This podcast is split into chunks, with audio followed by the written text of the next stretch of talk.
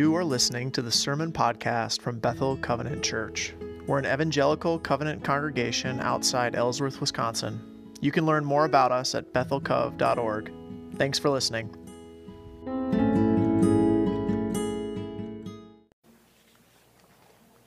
So some of you know that we were gone last weekend we went on a road trip. Aaron and I and Foster and Axel, we drove all the way to a wedding in Rye, New Hampshire, which is right on the coast in New Hampshire. It's a beautiful state park, a really close friend of ours. And the drive is about 22 hours there and 22 hours back.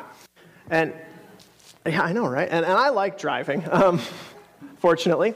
And it went pretty well. But it's funny, we took it over 3 days, and so we were stopping constantly, and we ate a lot on the road, and stayed with some friends. And the one thing that Foster, our Ford, said more than anything else wasn't what you'd think. It wasn't, "Are we there yet?" He hardly said that at all, though he did say that a bit, too. The thing that he said more than anything else to us was, and he says it like this every time, he says, "Guys, we forgot to pray." And he's so cute, and he knows that when we eat, we're supposed to pray. And I think, honestly, he waits. I think he waits until you take that first bite so that he can say that we forgot. Because he never says, "Guys, we should pray." It's always, "We forgot to pray." And for him, what you have to do, and there's only one way to pray for a meal, and it's everybody has to hold hands, especially including Axel. So you've got to find a way to hold his hands too. And you say this prayer. This is the prayer we pray before we eat. We say, "God is great. God is good. Let us thank him for our food. Amen." I'm not sure how we got started praying that prayer before we eat, but that's the one. And Foster leads. He always starts it off, and it's like the cutest thing ever. And it was amazing to me because, being a dad with a young kid, you don't realize how much your kids listen to you until they do things like that, And here he is correcting us, Clearly we've taught Foster. Clearly we've taught him that prayer matters, right? That it really matters that we spend time praying. That's important, And when we sit down to a meal, and he knows that at the end of the day, whoever puts him to bed will usually pray with them. He knows that praying involves closing your eyes and holding hands. But I'll be honest, I struggle, and I think now with him getting older, how am I going to teach him about what it is to pray? How do I teach him well about talking to God?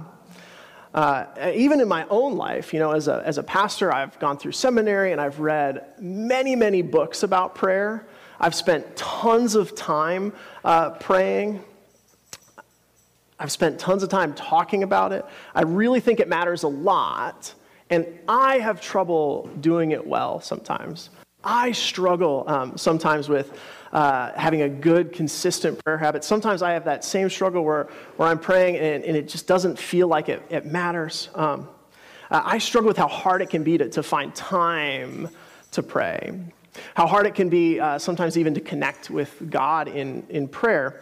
And I think it's funny because prayer, it seems like it should be something that comes really easy. Like it seems like it should be really, really obvious. Like it should be simple, but when it comes to actually praying and praying with consistency over the course of your whole life, it can feel really awkward and complicated. And while at times it comes easy, I know for me, the easiest times for me to pray is when my whole world is falling apart. That's me. When things are really hard, when, it's Saturday night and I don't know what I'm going to talk about on Sunday morning, like, I am a prayer warrior in those moments, right?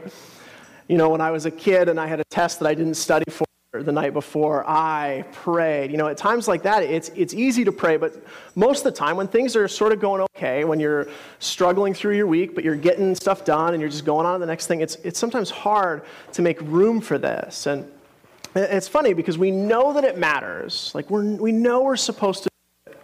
But, what should we be praying about? What are we supposed to say in our prayers? Is it better, and I get these questions from people, is it better to repeat a written prayer every time, or is that not what God really wants? God really wants us to pray from our heart every time we pray. How often should I do it?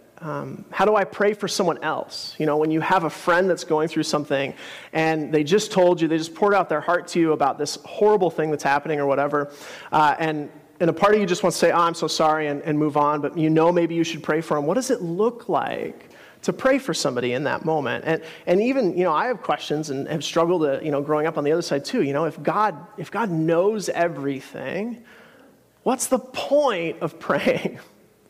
The other question I ask myself sometimes is does God get, like, annoyed when our prayers are, like, too small or they're not important enough? Does God even care if we pray? And if so, why? Is God like your mom, and if you forget to call him for a week, he's mad and waiting by the phone? Not my mom. She listens to this. You know, is he afraid you're in a ditch somewhere? Prayer is this crucial thing that we don't always feel good about. We feel bad about how we do it. We feel bad about how often we do it. And sometimes we don't get a whole lot out of it. But we know it matters. So where do we start? Where do we start to reclaim a prayer life? And I think one of the reasons this seemingly simple and seemingly obvious thing is so hard and so guilt-ridden, it has to do with how we picture God. I don't know about you, but when I have the hardest time praying and I have these anxieties and these worries come up around praying, oftentimes it's directly connected to how I'm imagining who God is. Because I think the way we picture God, the way we imagine God as we're praying to him, it determines how we pray to him and how feel about praying to him. And I think this is so clear because throughout Scripture, one of the main things that Jesus does, Jesus dedicates his life in his teaching, his preaching, the stories that he tells, the miracles he performs. He dedicates his life to giving people a new picture of God. He spends a lot of time trying to convince people to reshape the way they think about God. Everything he does in the Gospels is a part of this. John chapter 1, verse 18 is this summary of what Jesus came to the earth to do. And it says, no one has ever seen God but the one and only Son, who is God and is in close relationship with him. So no one has ever seen God, but the one and only Son has made him known. So John, the Gospel of John, is trying to say, Jesus came, one of the things he came to do is to make God known, to change the way that we picture God. And Luke 15 is three stories that are designed to challenge and change the way maybe we think about God. And it's hard. And the thing that Jesus is asking his disciples to do and his listeners to do, to change this idea of how they think about God and how even they think about right and wrong, right? Because the way you think about God determines how you think about everything else in the world. It's difficult, so he kind of comes in the back door. Jesus tells three stories about lost things. He says, imagine you're a shepherd and you have 100 sheep.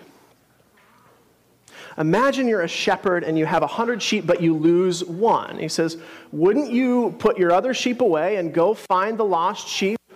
And when you come back, you put them up on your shoulders and you celebrate with your friends. You found this one sheep, right? You've got a big flock. But a shepherd is valuable. A shepherd is worth something. You celebrate. He says, imagine you're a shepherd. He says, I tell you that in the same way, there is more rejoicing in heaven over one sinner, one person who repents, than over 99 righteous people who do not need to repent. Just like when you lose the one sheep, you go and find it, you're happy you found it. When God finds somebody who's wandered away, he's happier, he's celebrating. And he says, here's one more story. And it's kind of interesting. Jesus kind of goes down the thing. So he starts with, you know, imagine you lost one out of your 100 sheep. You know, that's a small thing, but it's a big deal. It's worth seeking after. Then he says, imagine a woman.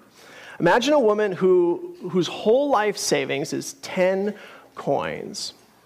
And imagine she misplaces one of those 10 coins. And 10 coins might not sound like a lot, but if you lost a tenth of your life savings, I think you'd go hunting for it, wouldn't you? He says she lights a lamp. She sweeps every corner of her house until she finds the coin. And when she finds the coin, she's so happy, She throws a big party for everybody. She says, guys, come over. 1/10 of my possessions were found. Praise God. And Jesus says the same way.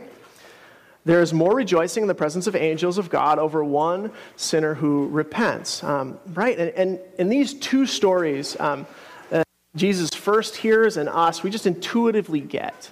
Like, we know what it means to lose something important, and we know how it feels to find something important. Phyllis, who shared a little bit earlier, shares this story with me sometimes, and I don't mean to put you on the spot, but about finding your hearing aid and how when it's lost, it's a big deal, and when it's found, it is worth celebrating. It's worth telling somebody about. And so these first two stories, as the Jesus hears or listens, they're meant to be nodding along, like, okay, we get it. Yes, of course, when you find something, it's good. The third story is challenging. The third story starts in 15, verse 11. And it's funny that this one is so much harder because it goes from 1 out of 100 sheep to 1 out of 10 coins to 1 out of 2 sons. He says, there was a man who had 2 sons. The younger son said to his father, Father, give me my share of the estate. So he divided his property between them, and not long after that, the younger son got together all he had and set off to a distant country. So the story starts right away, and if you're hearing this story, and if you've heard the story your whole life, it doesn't seem like a big deal. It doesn't seem like a big deal, but in the ancient world, and even today, if one of your kids comes to you and says, give me my inheritance, I'm done spending time with you, how do you feel about that? That's terrible. The younger son, he spits in his father's face. He says, you know, I want my inheritance, which to me is another way of saying, I wish you were dead, right? Give me what's mine and I'll go. And he does. And so already, where before, you know, the sheep can't help it, the coin can't help but get lost, but Jesus hears and us, like, we're supposed to be saying, this younger son, I don't like him very much. You're not supposed to like him. It continues. It says, not long after that, younger son got together all he had, set off for a distant country, and there he squandered his wealth in wild living. So he wastes it. He gets everything, he wastes it. It says, after he'd spent everything, there was a severe famine in the whole country, and he began to be in need. Right? He spends every dollar, every dime, and then he can't get work anymore. There's a famine, and the younger son doesn't know what to do, and so he gets a job feeding pigs. And he has this realization as he's feeding the pigs that he wishes he could eat the food that he's giving the pigs. He wishes that he could eat what they're eating because it's better than what he's eating. And the younger son says, you know what? This is crazy. This is crazy. I'm not going to do this anymore. It says, even like the worst treated servants that my father has, they get treated better than me. They eat better than me. And he says, logically, he's like, I got to go back. I got to go back to my dad. He doesn't go back to his father because he feels bad at what he did to his dad, right? No, he doesn't go back because he realized he was wrong and he's ready to apologize. He goes back for one reason, and what's that? Because he's hungry. The younger son, like, he's still kind of taking. He comes back to take more, and, you know, he has this apology planned out, and he says, I'll go back to my dad's house, and I'll say, Father, I sinned against God, and I sinned against you. Please let me be a servant in your house so that I can have something to eat. And so he's got this plan figured out. And again, if you're the first person to hear this story, if you're reading it for the first time, this son, like, I mean, I don't want to be too mean here, but like, he's kind of a screw up, right? He's lost his wealth. He's spit in your face. He's coming back to his dad. And if you're living in that world and this happens to your neighbor, you're thinking that dad should impose some pretty strict requirements on this son to even let him back in his house. And so the son, right, he's walking down the road. He's got his apology all planned out. And you've probably heard this before, but as the son is walking down the road, this is verse 20. So he got up and went to his father. But while he was still a long way off, his father saw him and was filled with compassion for him. He ran to his son, threw his arms around him, and kissed him. Again, this is not how you respond to somebody that spits in your face. When he was a long way off, before he could get his apology out or whatever, the father runs to his son. And one thing that helped me see this passage a little bit differently was when somebody reminded me that in the ancient world, dad didn't wear jeans. He wore a cloak. And if you've ever had to run in a robe before, you know that what you've got to do is you've got to reach down and you've got to hike your robe up to your waist and run. This is not something people did in the ancient world. Not for your son, not for your wife, not for your best friend. You are not hiking up your robes to run down the street. Only if a panther is coming at you do you do something like that. But this father, and it's embarrassing, right? It's embarrassing that he would do this, but he does. He runs, he kisses the son, he throws his arms around him. He displays this completely uncomfortable level of affection. You wouldn't treat your good son this way, and treats his screw-up son this way. It's crazy. It's beyond the pale. And anybody that's hearing this story for the first time is thinking, this father is a sucker. This father is taken advantage of again. He already gave this kid half of his possessions, and now he's greeting him again, and he says, the son shows up, and the father says to his servants, the son starts to apologize. He says, Father, I sinned against you, and Dad's not even listening. He says, through his servants, he says, Quick, bring the best robe and put it on him. Put a ring on his finger and sandals on his feet. Bring the fatted calf and kill it.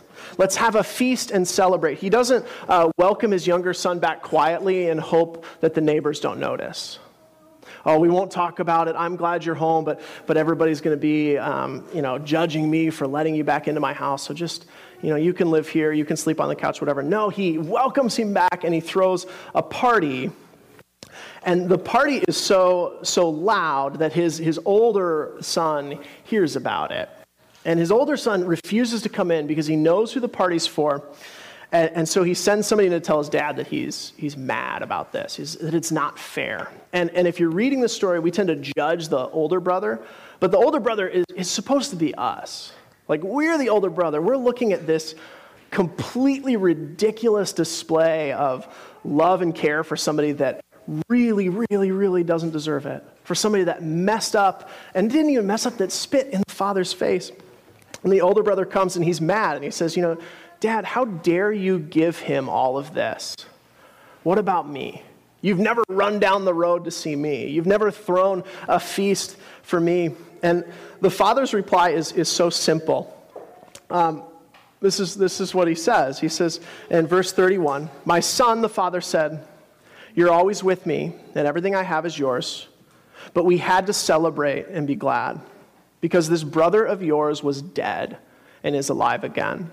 He was lost and is found." The father doesn't have anything else to say. He says, "You don't understand. I'm a father, and my lost son, who I thought I'd never see again, has come home.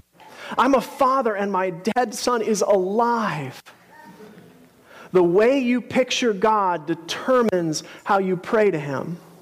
And God's not sitting in heaven angry that you didn't call him last week. He's not tallying your mistakes and thinking about all the ways you failed him and rejected him and turned away from him. He's not worried about how much you've messed up and run away. He's not remembering that time you spit in his face, even though he gave you everything. He's also not concerned about how much better or worse you are than someone else. He doesn't need you to pray the right words, to say the right stuff to please him. But he's also not unconcerned or indifferent to you. He's not too big to care about you or your life." And this story says God is a shepherd who hunts down one of 100 sheep and throws a party when it's found. According to Jesus, God is like a poor woman searching her windowless hut for one of 10 coins that make up her life savings. And God is like a father who runs like a fool towards the son that rejected him. Is that who you picture when you pray? because we have a God who delights to hear your voice, who winces at your wounds and who weeps at your losses, who celebrates your success and so desperately wants you to be the person he made you to be. We have a Father who made you, a Father who sought you out even though you turned your back on him, a Father that rejoices when you're found, a Father that hikes up his cloak to run down the road to greet you at the end of it, no matter where you've been. We ought to pray like God loves us like that. That God wants to hear from you. Prayer is a conversation with that person. You don't have to have the right words or put on a brave face because God loves you like that. It sounds simple maybe and obvious, and if this sounds obvious to you that that's how God feels about you, I am so glad.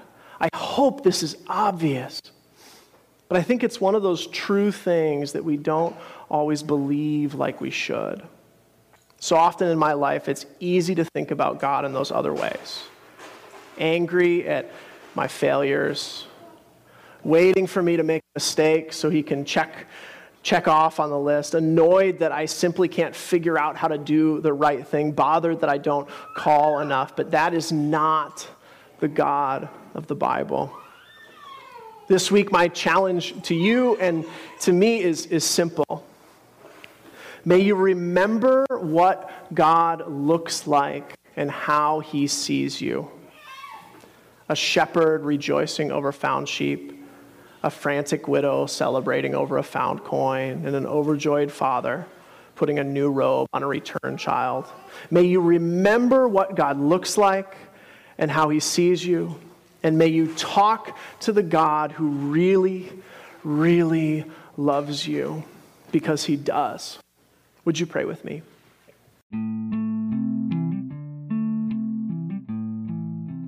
Thanks for listening to the Sermon Podcast from Bethel Covenant Church. We're an evangelical covenant church outside Ellsworth, Wisconsin, and you can find out more about us at Bethelcov.org.